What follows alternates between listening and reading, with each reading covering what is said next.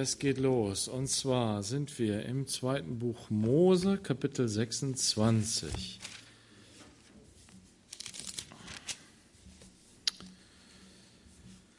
So, da steht jetzt so spannende Sachen wie Zeltdecken zur Wohnung, Bretter und Riegel und Vorhänge. Aber wir wollen uns, wie gesagt, darauf einlassen, dass Gott sich viel Zeit und viel Raum nimmt, in seinem Wort dieses Heiligtum zu beschreiben. Und es ist natürlich eine Anleitung zum Bauen. Und so eine Anleitung, die muss schon, ne, wenn du wenn du mal so einen Ikea-Schrank aufgebaut hast, ne, da, das ist schon ein ganzes Heftchen mit so einigen Bildern. Ne? Äh, und wenn du das jetzt alles nicht mit Bildern, sondern mit Worten ausdrücken würdest, dann, ja, das ist schon ganz schön kompliziert, so eine Anleitung mit Worten zu schreiben. Und manchmal ist es auch nicht ganz eindeutig, was es denn alles hier bedeuten soll.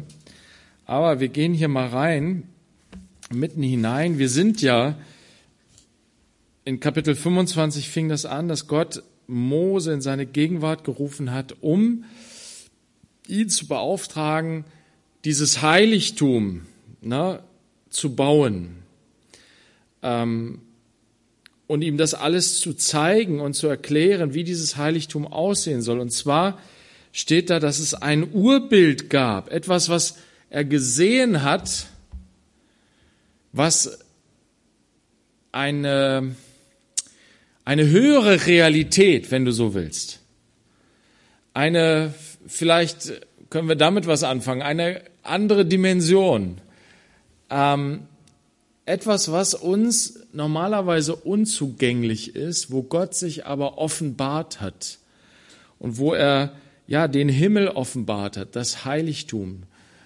ähm, offenbart hat im Himmel. Und es wird noch mehrmals darauf hingewiesen, auch jetzt in diesem Kapitel sechsundzwanzig an einer Stelle, dass Mose das genauso machen soll, wie er es gesehen hat, wie Gott es ihm gezeigt hat. Also Gott nimmt sich viel Zeit, ihm dieses Heiligtum zu zeigen. Und warum nimmt er sich so viel Zeit und warum ist ihm das so wertvoll? Weil, wie wir gesehen haben, Gottes Herz ist, mitten unter seinem Volk zu wohnen. Er möchte mitten dabei sein. Er möchte sogar ganz in der Mitte, im Zentrum sein. So steht es hier jetzt ähm, in Kapitel sechsundzwanzig. Die Wohnung aber sollst du aus zehn Zeltdecken machen. Die Wohnung, es ist Gottes Wohnung sozusagen. Gottes Zelt, da wo er zeltet. Also die, die Israeliten waren mit Zelten unterwegs. Das waren ihre Wohnungen sozusagen. Und diese Wohnungen waren, ähm, ja, die konntest du auch wieder abbauen, und um dann weiterzuziehen. Das waren jetzt nicht so so labberige äh, Zelte, wie wir sie beim Campen manchmal benutzen, irgendwie möglichst klein und schön handlich, damit man die dann auch schnell zusammenbauen und schnell aufbauen kann, aber alles in so leicht Metall oder leicht äh, Plastik und ähm, aber auch schnell kaputt zu kriegen, ne? Sondern das waren alles, äh, das waren die, diese Zelte waren mit viel dauerhafterem Material und auch viel wetterbeständiger. Und ähm, natürlich auch schwerer zu transportieren. Aber dafür hatten sie ja auch Tiere, um diese ähm, Zelte zu transportieren. Ähm, und die, das Volk Israel hat gewohnt, mittendrin, oder hat in einem großen Zeltlager gewohnt, wenn du so willst. Und mittendrin wollte Gott sein Zelt haben. Und zwar nicht nur ein Zelt für sich, sondern das Zelt der Begegnung. Da, wo er den Menschen begegnen wollte, Gemeinschaft mit ihnen haben wollte, pflegen wollte. Und so sehen wir, wie, wie Gott das hier beschreibt. Und er geht vom Innersten nach außen. Er fängt im Allerheiligsten an, bei der Bundeslade, bei dem Wichtigsten. Dort, wo, wo, wo sein Wort, seine Offenbarung, die zehn Gebote niedergelegt sind. wo ähm, der Bundesschluss bezeugt wird durch diese zehn Gebote, wo ähm, auch noch andere Zeugnisse da sind von Gottes Herrlichkeit in der Bundeslade. Und dann die, diese, dieser Kasten selber, der mit dieser, mit diesem, ähm, mit dieser Decke bedeckt ist, mit den beiden Engeln, die da, Engelfiguren, die da drauf äh, gestaltet sind. Ähm, also das ist das Zentrum. Vielleicht machst du auch ruhig mal eins der Bilder hier schon mal an. Und zwar, nee, äh, ein anderes. Ähm, ja, genau. Da sehen wir also links diesen kleineren Raum, das Allerheiligste mit der Bundeslade, mit den Stangen zum Tragen. Ähm, man sieht hier jetzt einfach mal von der Seite rein. Ähm, und vom Innersten, also von den Einrichtungsgegenständen, diese Gegenstände sind bedeutsam und wichtig.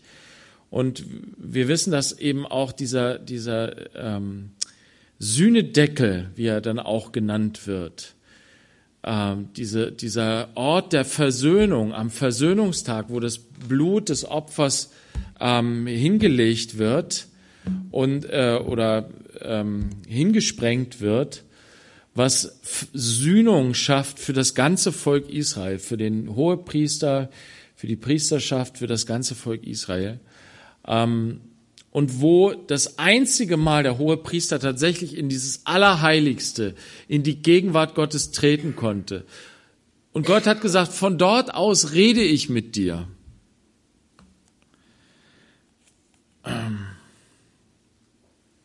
Zur Zeit Mose war es so, dass Mose anscheinend Zugang zum Allerheiligsten hatte.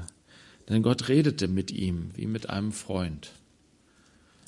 Ähm...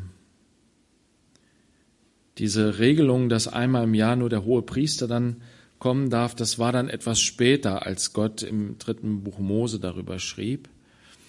Ähm ja, dann hatten wir im Heiligtum den Schaubrotetisch und den Leuchter. Und jetzt geht es weiter. Es gibt noch einen dritten Einrichtungsgegenstand im Heiligtum. Das ist der Schaubrottisch, hatten wir gehabt. Und den Leuchter, genau. Und ähm,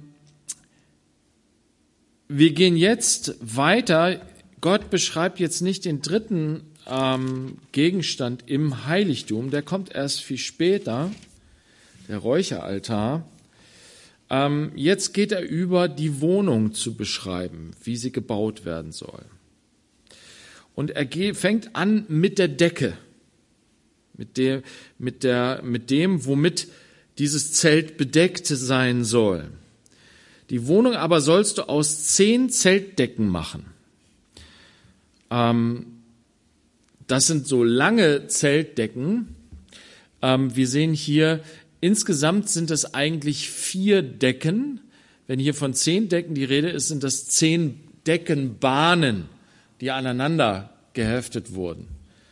Ähm, also die erste Decke, das ist die bunte Decke ganz vorne, ähm, die sind jetzt hier so auseinandergeschoben. Die sind dann in Wirklichkeit übereinander gestapelt, sodass du die unterste eigentlich gar nicht siehst, von oben jedenfalls nicht. Na, also du siehst vorne die, diese bunte Decke. Hier steht also, diese erste Decke besteht aus zehn Zeltbahnen, aus gezwirntem Byssus oder feinstem Leinen kann, wird auch übersetzt, also Leinenstoff, der gezwirnt ist, violettem und rotem Purpur und Karmesinstoff, also violett, blau, lila, so in dem Farbton, dann Purpur und äh, rot, Karmesinstoff äh, ist rot. Aus diesen Farben soll das gemacht werden. Und du sollst sie machen mit Cherubim als Kunststickerarbeit. Wir haben also in dieser innersten Decke, die ja letztendlich von oben auch von, von innen drin zu sehen ist, ne, hast du wieder die Engelgestalten, die dort dargestellt sind. Überall diese Cherubim, diese Engelgestalten. Wir haben sie auch schon gesehen auf der Bundeslade, diese beiden Figuren. Aber sie sind auch überall auf den ähm, sind überall Verzierungen von von von den Cherubim im Heiligtum zu finden, aber nur innen. Das werden wir sehen. Bei den anderen Decken finden wir diese diese Verzierung nicht. Nach außen hin sind diese Engel nicht zu sehen. Im Inneren sind diese Engel. Warum sind überall Engelgestalten zu sehen? Weil es hier um ein Abbild dessen Des, des Thronsaals Gottes sozusagen im Himmel geht, äh, äh, geht. Und dort sind auch die Cherubim. Na, wenn du, äh, wenn wir in, in äh, Offenbarung viermal hineinschauen, dann sehen wir das.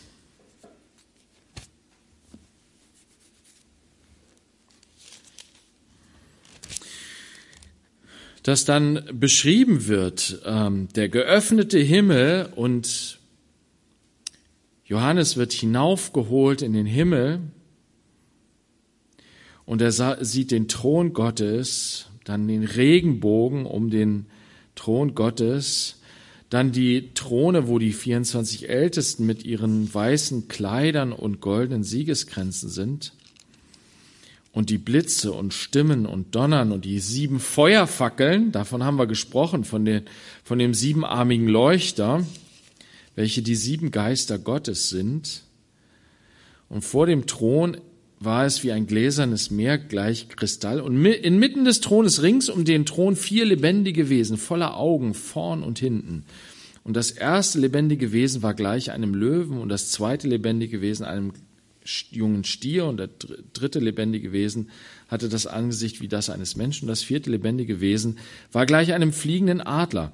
Und die vier lebendigen Wesen hatten eines wie das andere je sechs Flügel und sind ringsum inwendig voller Augen, und sie hören Tag und Nacht nicht auf zu sagen: Heilig, heilig, heilig, Herr Gott Allmächtiger, der war und der ist und der kommt. Das sind die Engelwesen, die vor in Gottes Gegenwart Gott anbeten, Gott loben, Gott preisen, ihm die Ehre geben. Das, was wir eben gemacht haben hier, gesungen haben, heilig, heilig, heilig, das hat seinen Ursprung darin, in der Offenbarung Gottes, dass es so vor dem Thron Gottes ist. Und Johannes ist nicht der Erste, der das gesehen hatte und erlebt hat, sondern wir sehen das auch in der Vision, die Jesaja hatte, in Jesaja sechs. Daher kommt unser Lobgesang, dass wir hier mitsingen. Wir singen das mit der Engelschar, die vor Gottes Thron in Ewigkeit anbetet. Und in dem Heiligtum waren diese Engeldarstellungen, diese Verzierungen der Engel, als ein, eine Erinnerung daran, dass man sich hier in der Gegenwart Gottes befindet und dass in der Gegenwart Gottes die Engelwesen Gott loben und preisen. Und wenn die Engel Gott anbeten, was passiert in Vers neun? Und wenn die lebendigen Wesen Herrlichkeit und Ehre und Danksagung geben, werden dem, der auf dem Thron sitzt, der da lebt, von Ewigkeit zu Ewigkeit, so werden die vierundzwanzig Ältesten niederfallen vor dem, der auf dem Thron sitzt, und den anbeten, der von Ewigkeit zu Ewigkeit lebt, und werden ihre Siegeskränze niederwerfen vor dem Thron und sagen: Du bist würdig, unser Herr und Gott, die Herrlichkeit und die Ehre und die Macht zu nehmen, denn du hast alle Dinge erschaffen und deines Willens wegen waren sie und sind sie erschaffen worden. Wer sind diese vierundzwanzig Ältesten? Das ist nicht so ganz einfach zu sagen, weil es nirgendwo in der Offenbarung äh, ausdrücklich aufgeschlüsselt wird. Aber der Hinweis darauf, dass sie in weißen Kleidern dort stehen, bekleidet in weißen Kleidern, mit Siegeskränzen, mit goldenen Siegeskränzen bekränzt, deutet darauf hin, dass es hier um die Heiligen geht. Und die Zahl vierundzwanzig ist zweimal zwölf und hat natürlich eine Bedeutung für das Volk Israel, die zwölf Stämme Israels, die hier symbolisiert werden, aber auch die zwölf Apostel, die hier als symbolische Zahl genannt werden können. Und somit können wir, denke ich, schon auch mit einer gewissen Berechtigung in diesen vierundzwanzig Ältesten das Volk Gottes letztendlich ähm, repräsentiert sehen. das Volk Gottes, was repräsentiert ist vor Gottes Thron, angetan mit den weißen Kleidern, mit den Kleidern der Gerechtigkeit, die Gott uns geschenkt hat, und mit den Siegeskränzen bekränzt. Na, wie Paulus sagt, ich habe den guten Kampf gekämpft, ich habe Glauben gehalten, jetzt wartet auf mich dieser Siegeskranz. Wenn ich sterben werde und vor Gottes Thron kommen werde, wird er sagen, gut gemacht, mein treuer Knecht. Und er wird mir diesen Siegeskranz überreichen. Er wird ihn mir aufsetzen. Warum? Weil ich ihm vertraut habe, dem, der der, der der Sieger ist, der den Sieg errungen hat auf dem Kreuz von Golgatha. Und weil ich seinen Sieg für mich angenommen habe, weil sein Sieg zu meinem geworden ist, weil er ihn mir geschenkt hat.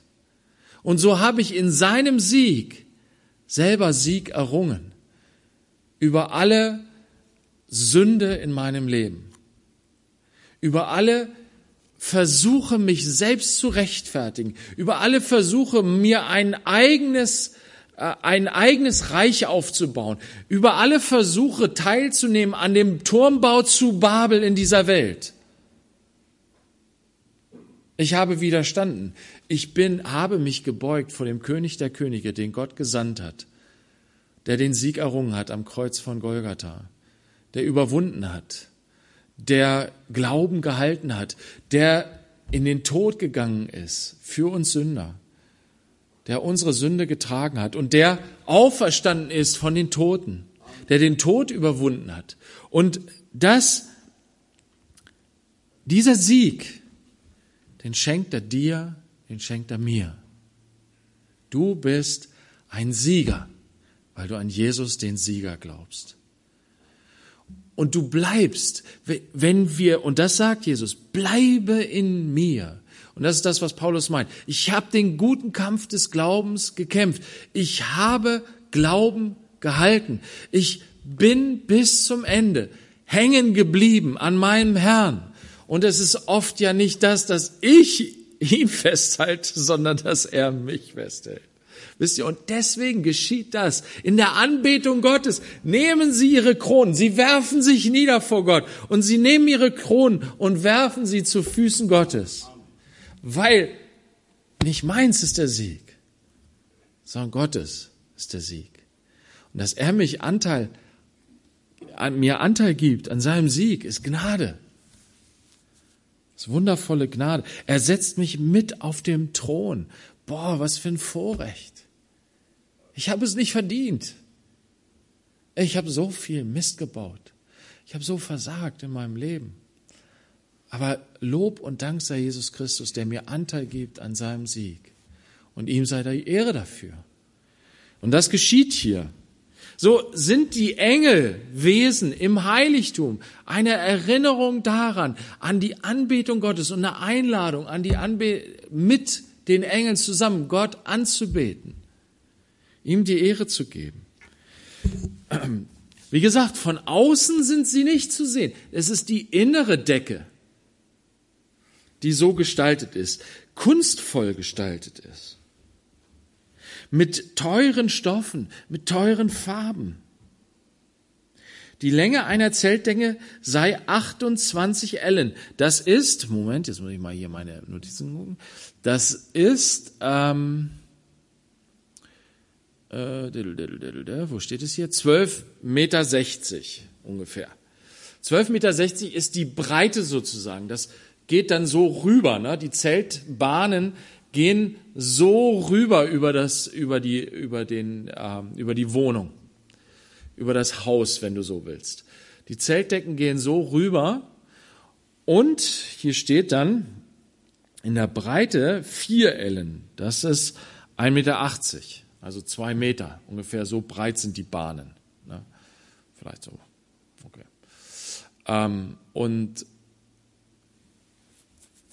dann steht hier ein Maß für alle Zeltdecken. Also die wurden ganz genau abgemessen und jede war gleich lang. Diese zehn Zeltdeckenbahnen. Fünf Zeltdecken sollen miteinander verbunden sein und auch die übrigen fünf Zeltdecken sollen miteinander verbunden sein. Fünf und fünf. zehn Zeltdecken. Na, die Zahl zehn hat ja auch immer eine Bedeutung. Ne? Die zehn Gebote auf den zwei Steintafeln. Hier werden auch fünf und fünf zusammengespannt, zusammengenäht oder irgendwie zusammen verbunden miteinander. Fünf Zeltdecken und fünf Zeltdecken. Am Saum der einen Zeltdecke, am Ende der einen Verbindungsstelle, bringe Schleifen aus violettem Purpur an.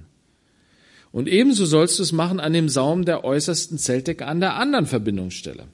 fünfzig Schleifen sollst du an der einen Zeltdecke anbringen und fünfzig Schleifen sollst du am, am äh, Ende der Zeltdecke anbringen, die sich an der anderen Verbindungsstelle befindet.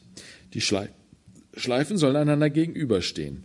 Stelle fünfzig goldene Haken her und verbinde die Zeltdecken durch die Haken miteinander, sodass die Wohnung ein Ganzes wird. Also diese zwei miteinander verbundenen, äh, die, diese jeweils fünf verbundenen Zeltbahnen werden jetzt nochmal zusammengehakt an fünfzig Haken. Und zwar goldene Haken. Denn das Innere, haben wir ja auch gesehen, all diese Gegenstände sind vergoldet. Beziehungsweise der Leuchter ist sogar aus reinem Gold. Ähm. Da kommen wir gleich nochmal zu. Ähm, Vers sechs sind wir fertig. Das ist die innere Zeltdecke. Jetzt kommt die äußere, äh, die erste äußere Zeltdecke. Und du sollst Zeltdecken aus Ziegenhaar machen, als Zeltdach über der Wohnung. Elf solcher Zeltdecken sollst du machen. Also nicht nur zehn, sondern elf jetzt. Das hat natürlich seinen Grund. Da kommen wir gleich noch zu. Ähm, die Länge einer Zeltdecke sei dreißig Ellen und vier Ellen die Breite einer Zeltdecke. Also die Breite ist dieselbe, aber es ist eine Bahn mehr. Aber die, äh, beziehungsweise, ja, wenn wir von uns aus sehen, ist es die Länge sozusagen, ne? Aber die, die Breite einer Zeltbahn, die Länge einer Zeltbahn, die dann die Breite bildet, ist dann dreißig Ellen lang, nicht achtundzwanzig. Das heißt, sie ist... Ähm, Moment, jetzt muss ich mal gucken, nicht, dass ich hier was Falsches sage.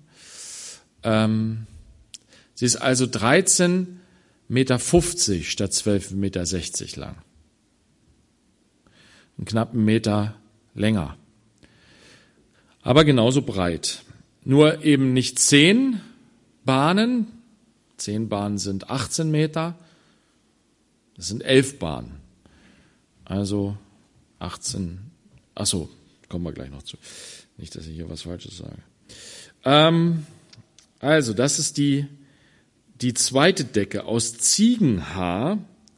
Das ist natürlich der, das Material der Tiere, die sie hatten. Und dieses Ziegenhaar ist auf der einen Seite, äh, ne, ne, ne, dass es nicht so kalt ist, ne? Das ist ein bisschen wärmer. Und dann ist es natürlich auch ein bisschen robuster. Ähm, Aber wir kommen gleich noch zu zwei anderen Decken, die dann dazukommen noch. So, wo bin ich jetzt? Ich verliere hier immer das. Genau. Ähm, die Länge einer Zeltdecke sei dreißig Ellen und vier Ellen die Breite. Ein Maß für die elf Zeltdecken. Verbinde fünf Zeltdecken für sich und ebenso die übrigen sechs Zeltdecken für sich. Und die sechste Zeltdecke an der Vorderseite des Zeltes lege doppelt. Aha, also die sechste wird einmal umgeklappt in der Mitte. Die ist dann sozusagen nur noch halb so lang, dafür doppelt so dick.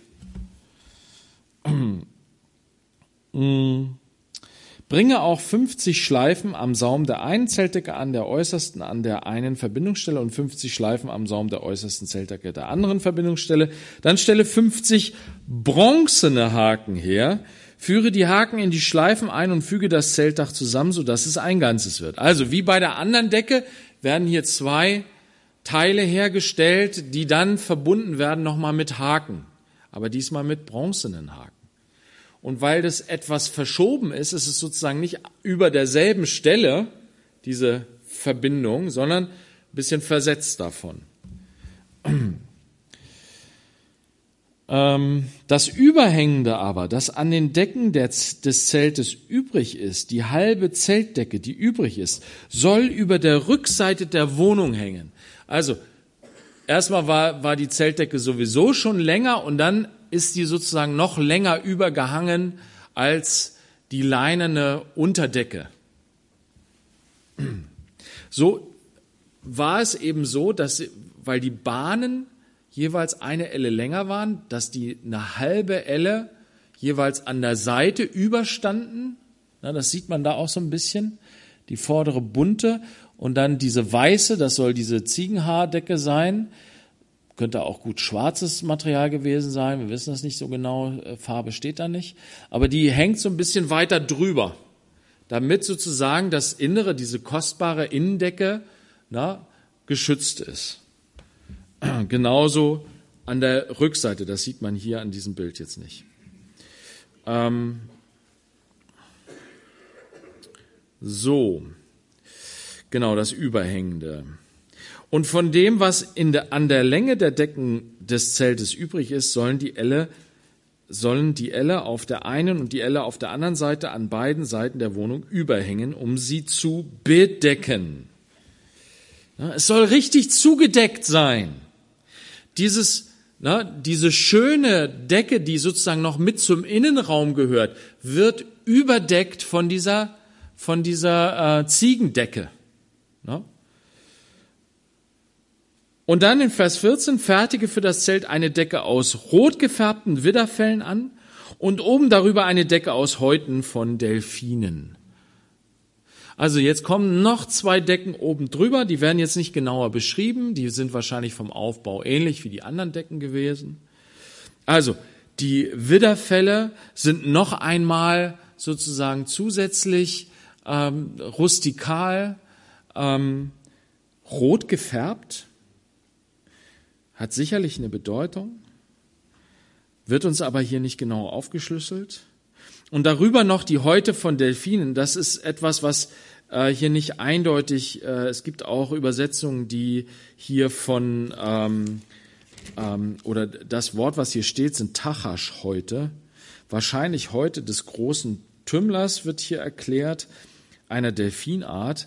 Nach anderen Übersetzern sind das Dachsfelle oder Seekuhhäute oder weichgegerbtes Leder. Auf jeden Fall ist es auch nochmal ein noch widerstandsfähigeres Material, was dann auch womöglich wetterfest gewesen ist. Ähm, genau, also das, das ist die Decke, womit das ähm, Heiligtum zugedeckt ist. Wir gehen jetzt erstmal weiter zu dem, zu den, zu den Wänden. Dann machen wir mal das andere Bild äh, dazu an. Gut, kriegen wir gleich. Genau, hier, da sehen wir das. Die Bretter für die Wohnung sollst du aus Akazienholz herstellen, das kennen wir schon, aufrecht stehend. Zehn Ellen sei die Länge eines Brettes, also vier Komma fünfzig Meter Höhe. Das ist schon ganz schön hoch. Ja, ähm, ich weiß gar nicht, wie viel Meter wir hier haben, aber ich glaube, vier Komma fünfzig, da auf vier Komma fünfzig kommen wir hier nicht, glaube ich, ne? Ähm, genau, also ist ein bisschen höher noch. Zehn Ellen sei die Länge eines Brettes und anderthalb Ellen die Breite eines Brettes. Also das heißt, ähm, die, die Bretter waren so, das waren so breite Bretter, ne? Ähm, ein Brett soll zwei Zapfen haben, einer dem anderen gegenüber, ähm, eingefügt. Also die wurden so mit Zapfen zusammengefügt. Das heißt, so ähnlich wie, wie ich weiß nicht, ob ihr Laminat kennt oder so, ne? Und wahrscheinlich irgendwie so ein ähnliches Steckprinzip. Keine Ahnung, wie sie das dann genau gemacht haben. Ähm, auf jeden Fall wurden die so ineinander gesteckt mit, mit diesen Zapfen da. So sollst du es an allen Brettern der Wohnung machen. Und zwar sollst du an Brettern für die Wohnung zwanzig Bretter für die Südseite machen, nach Süden zu, und unter den zwanzig Brettern vierzig silberne Fußgestelle anbringen. Also die hatten dann noch so metallerne äh, Fußgestelle und die waren silbern. Also wir haben innen drin Gold, wir haben außen Bronze und wir haben an den Füßen Silber. Ähm, Zwei Fußgestelle unter einem Brett für seine zwei Zapfen und wieder zwei Fußgestelle unter einem Brett für seine zwei Zapfen. Auch für die andere Längsseite der Wohnung, für die Nordseite, sollst du zwanzig Bretter und ihre vierzig silbernen Fußgestelle anfertigen, zwei Fußgestelle unter einem Brett und wieder zwei Fußgestelle unter einem Brett. Für die Rückseite der Wohnung aber, nach Westen zu, sollst du sechs Bretter machen.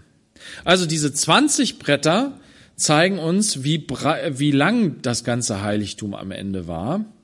Und zwar, jetzt muss ich mal gucken, wo habe ich das hier?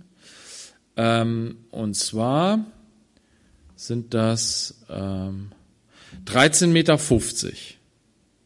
Darüber war dann die achtzehn Meter lange Decke, beziehungsweise die achtzehn Meter neunzig Decke. Ähm, also ein bisschen mehr Platz hatte die Decke sozusagen, als die konkrete Länge des Heiligtums dann war. Ähm, Genau. Und die Breite, das sind sechs Bretter, das sind zwei Meter siebzig. Ne? Also das Heiligtum an sich war jetzt nicht so riesig breit. Ne? Das war vielleicht so breit. Ne? Wir hatten ja gesehen, dass, das, dass die ähm, Bundeslade, wie breit war die Bundeslade gewesen? Ähm, zweieinhalb, Met, äh, zweieinhalb Ellen. Das heißt, die war ähm, neunzig, äh, einen guten Meter breit gewesen. Also das heißt, ne, die stand da so im Raum und dann war die, die, die Breite nochmal so. Na, aber das, war nicht, das Heiligtum war nicht so super breit. zwei Meter siebzig ist jetzt nicht so viel. Es war schon in die Länge gezogen, aber nicht so breit. Stelle auch zwei Bretter für die Ecken der Wohnung an der Rückseite her. Sie sollen von unten herauf doppelt und an ihrem Oberteil ganz beieinander sein, bis zu einem Ring. So soll es bei, mit ihnen beiden sein. Für die beiden Ecken sollen sie sein. Es sollen also acht Bretter sein und ihre silbernen Fußgestelle, sechzehn Fußgestelle, zwei Fußgestelle sein unter einem Brett und wieder zwei Fußgestelle unter einem Brett. Das bedeutet, dass die Ecken besonders äh, na, verstärkt wurden. Die, die äh, Ecken wurden besonders verstärkt mit zusätzlichen Brettern und zusätzlichen Fuß, äh, ähm, mit diesen äh, Fußgestellen. Vers sechsundzwanzig. Und fertige Riegel aus Akazienholz an, fünf für die Bretter der einen Längsseite der Wohnung, fünf Riegel für die Bretter der anderen Längsseite der Wohnung und fünf Riegel für die Bretter der Seite der Wohnung, die die Rückseite bildet, nach Westen zu. Und der mittlere Riegel in der Mitte der Bretter soll von einem Ende zum anderen durchlaufen. Das sieht man hier jetzt äh, nicht ganz genau. Und zwar sieht man da oben und unten jeweils z- sind jeweils zwei Riegel und es fehlt eigentlich der Riegel in der Mitte, der einmal ganz durchgeht. Der fehlt hier auf dem Bild irgendwie. Ähm, und das gab dem Ganzen natürlich noch zusätzliche Festigkeit und zusätzlichen Halt. Ähm, ähm, dass, dass es jetzt mit diesen, mit diesen Zapfen zum Beispiel zusammengehalten wurde oder eben dann diese Riegel davor geschoben wurden, das äh, lässt diese, dieses Haus sozusagen auch eben, du kannst es auseinanderbauen und wieder zusammenbauen. Ne? Ähm, im Gegensatz zu einem IKEA-Möbel war das, glaube ich, sogar besser möglich, weil das Holz besseres Holz war. Das Akazienholz. Ähm, und die Bretter aber sollst du mit Gold überziehen. Also hier die Wohnung auch wieder im Innern aus Gold. Und ihre Ringe, die Ösen für die Riegel sollst du aus Gold machen, auch die Riegel überziehe mit Gold. So errichte denn die Wohnung nach ihrem Bauplan, wie er dir auf dem Berg gezeigt worden ist. Das Gold im Heiligtum drin ist, ähm, zeigt die Reinheit und Heiligkeit Gottes an, das haben wir schon gesehen. Die Bronze dagegen, das werden wir in den nächsten, äh, in nächster Woche sehen, äh, hängt zusammen mit dem, ähm, oder wird gerne auch gedeutet als ein, ein Symbol für Gericht. Im Innern ist alles golden. So, jetzt haben wir also ein, ein Haus gebaut, ne? Gott, Gott lässt ähm, Mose ein Haus bauen und Decken darüber machen. Jetzt kommen noch Vorhänge dazu. Du sollst einen Vorhang anfertigen aus violettem und rotem Purpur und Karmesinstoff und gezirntem Bissus. Ins kunstdicker Arbeit soll man ihn machen mit Cherubim. Den hänge an vier Säulen aus Akazienholz, auf die mit Gold überzogen sind. auf die mit Gold überzogen sind, auch ihre Nägel sollen aus Gold sein und die auf vier silbernen Fußgestellen stehen. Und zwar sollst du den Vorhang unter den Haken anbringen und bringe dorthin auf die Innenseite hinter dem Vorhang die Lade des Zeugnisses. So soll der Vorhang für euch das Heilige und das Allerheiligste voneinander scheiden. Und die Deckplatte sollst du auf die Lade des Zeugnisses im Allerheiligsten legen. Also das ist der hintere Vorhang.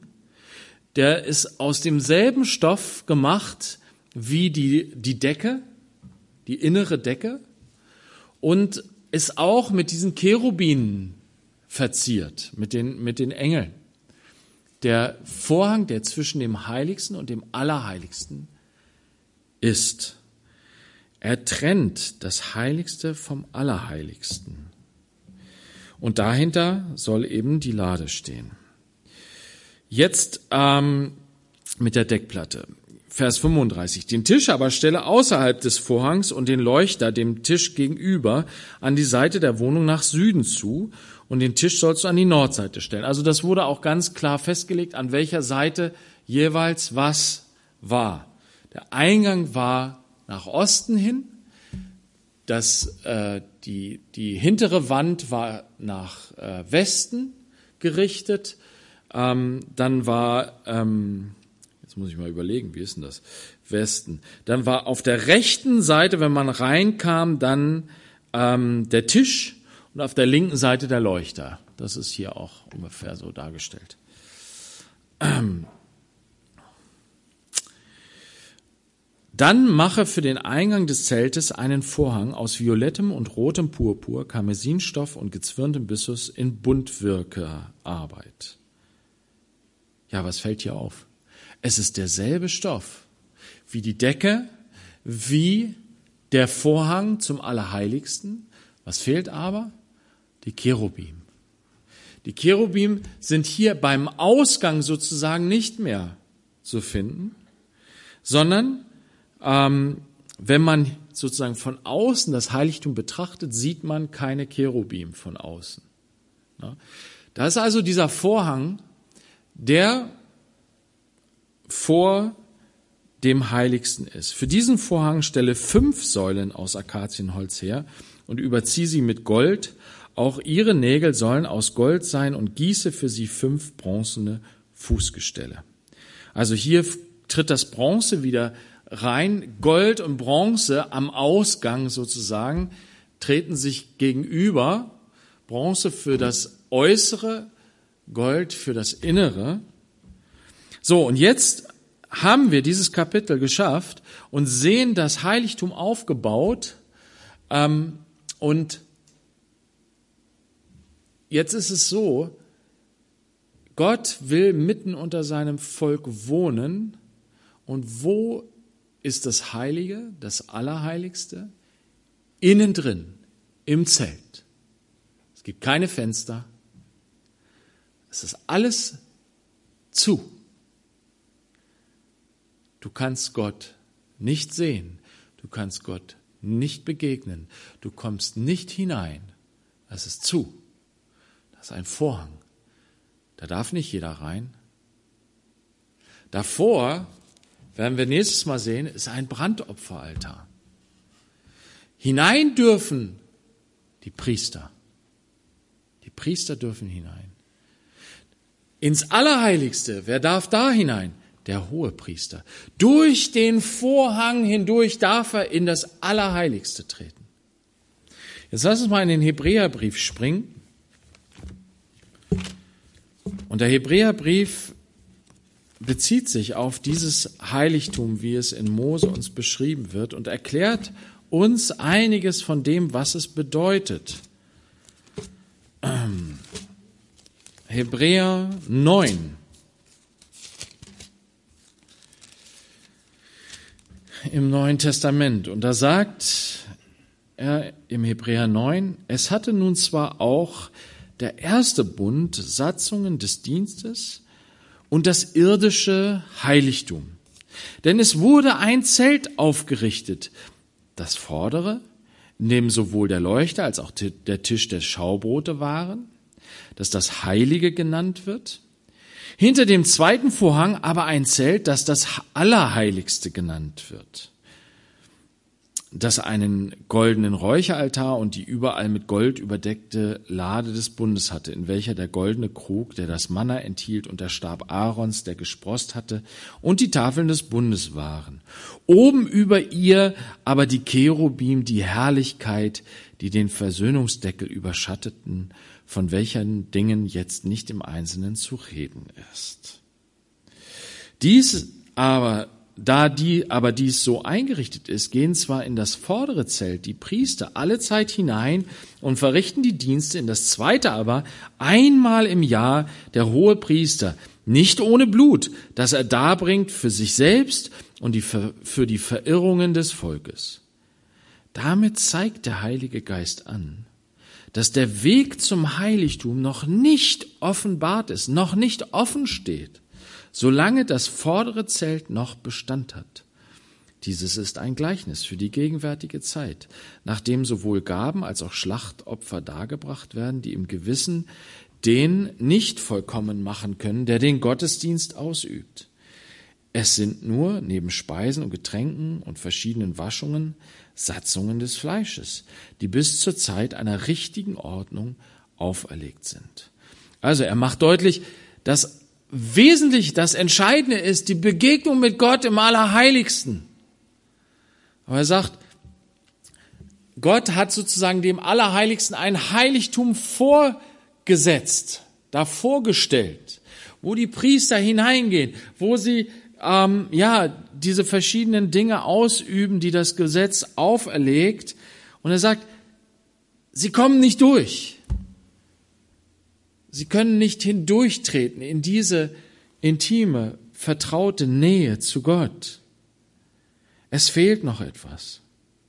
Und dann steht Vers elf, Christus aber ist gekommen als hoher Priester der zukünftigen Güter und ist durch das größere und vollkommenere Zelt, das nicht mit Händen gemacht, das heißt nicht von dieser Schöpfung ist, und nicht mit Blut von Böcken und Kälbern, sondern mit seinem eigenen Blut ein für allemal in das Heiligtum eingegangen. Also der Schreiber sagt, das, was Mose gesehen hat, dieses ewige Heiligtum, das Urbild, nachdem Mose jetzt dieses Zelt gebaut hat, das ist etwas Reales, etwas Wirkliches. Und in dieses Zelt ist Jesus hineingegangen als hoher Priester.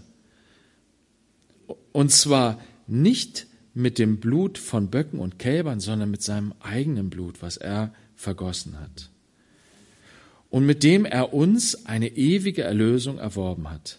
Denn wenn das Blut von Böcken und Stieren und die Asche einer jungen Kuh auf die Unreinen gesprengt zur Reinheit des Fleisches heiligt, wie viel mehr wird das Blut des Christus, der sich selbst durch den ewigen Geist als Opfer ohne Fehler Gott dargebracht hat, euer Gewissen reinigen von toten Werken, damit ihr dem lebendigen Gott dient.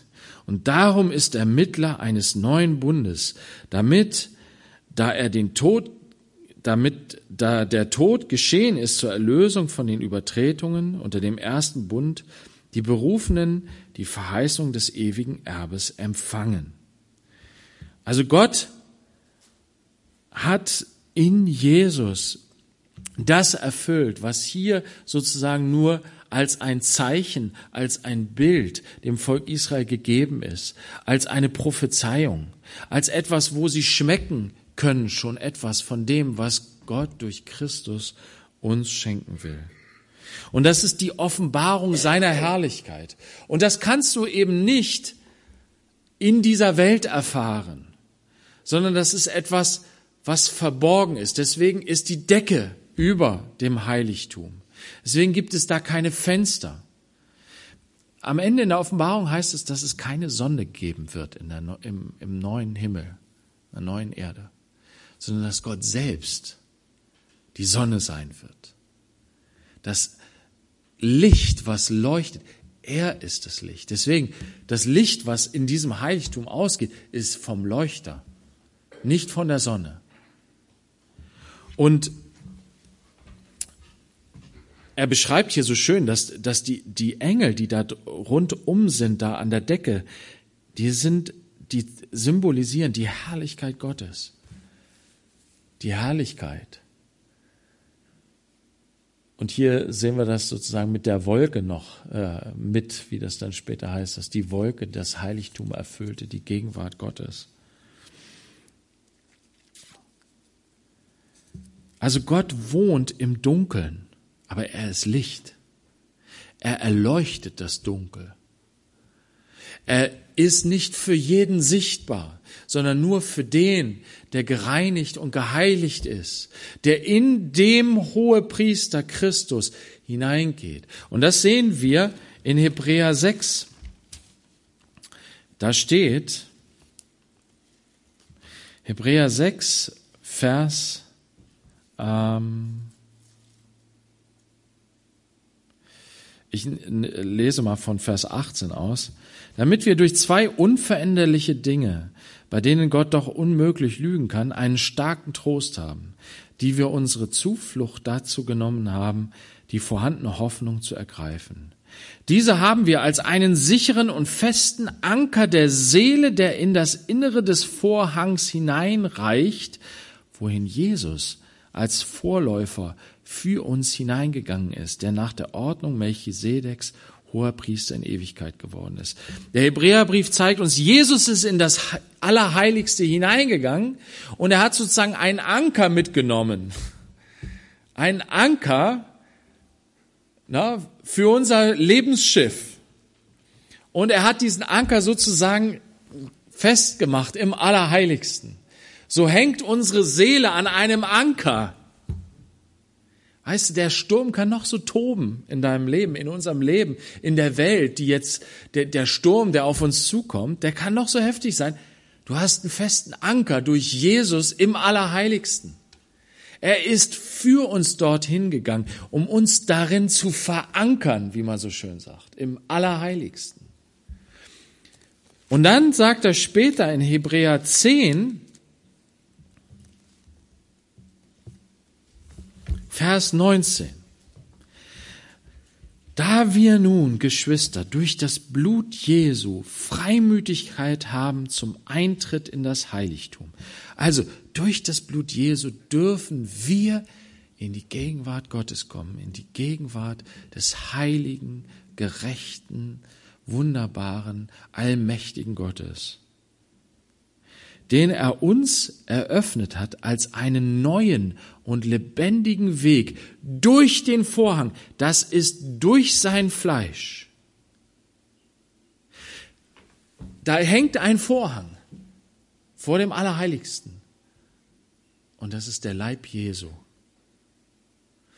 Aber was hat Jesus gemacht? Er hat seinen Leib zerbrechen lassen. Und was ist geschehen, als Jesus am Kreuz von Golgatha starb?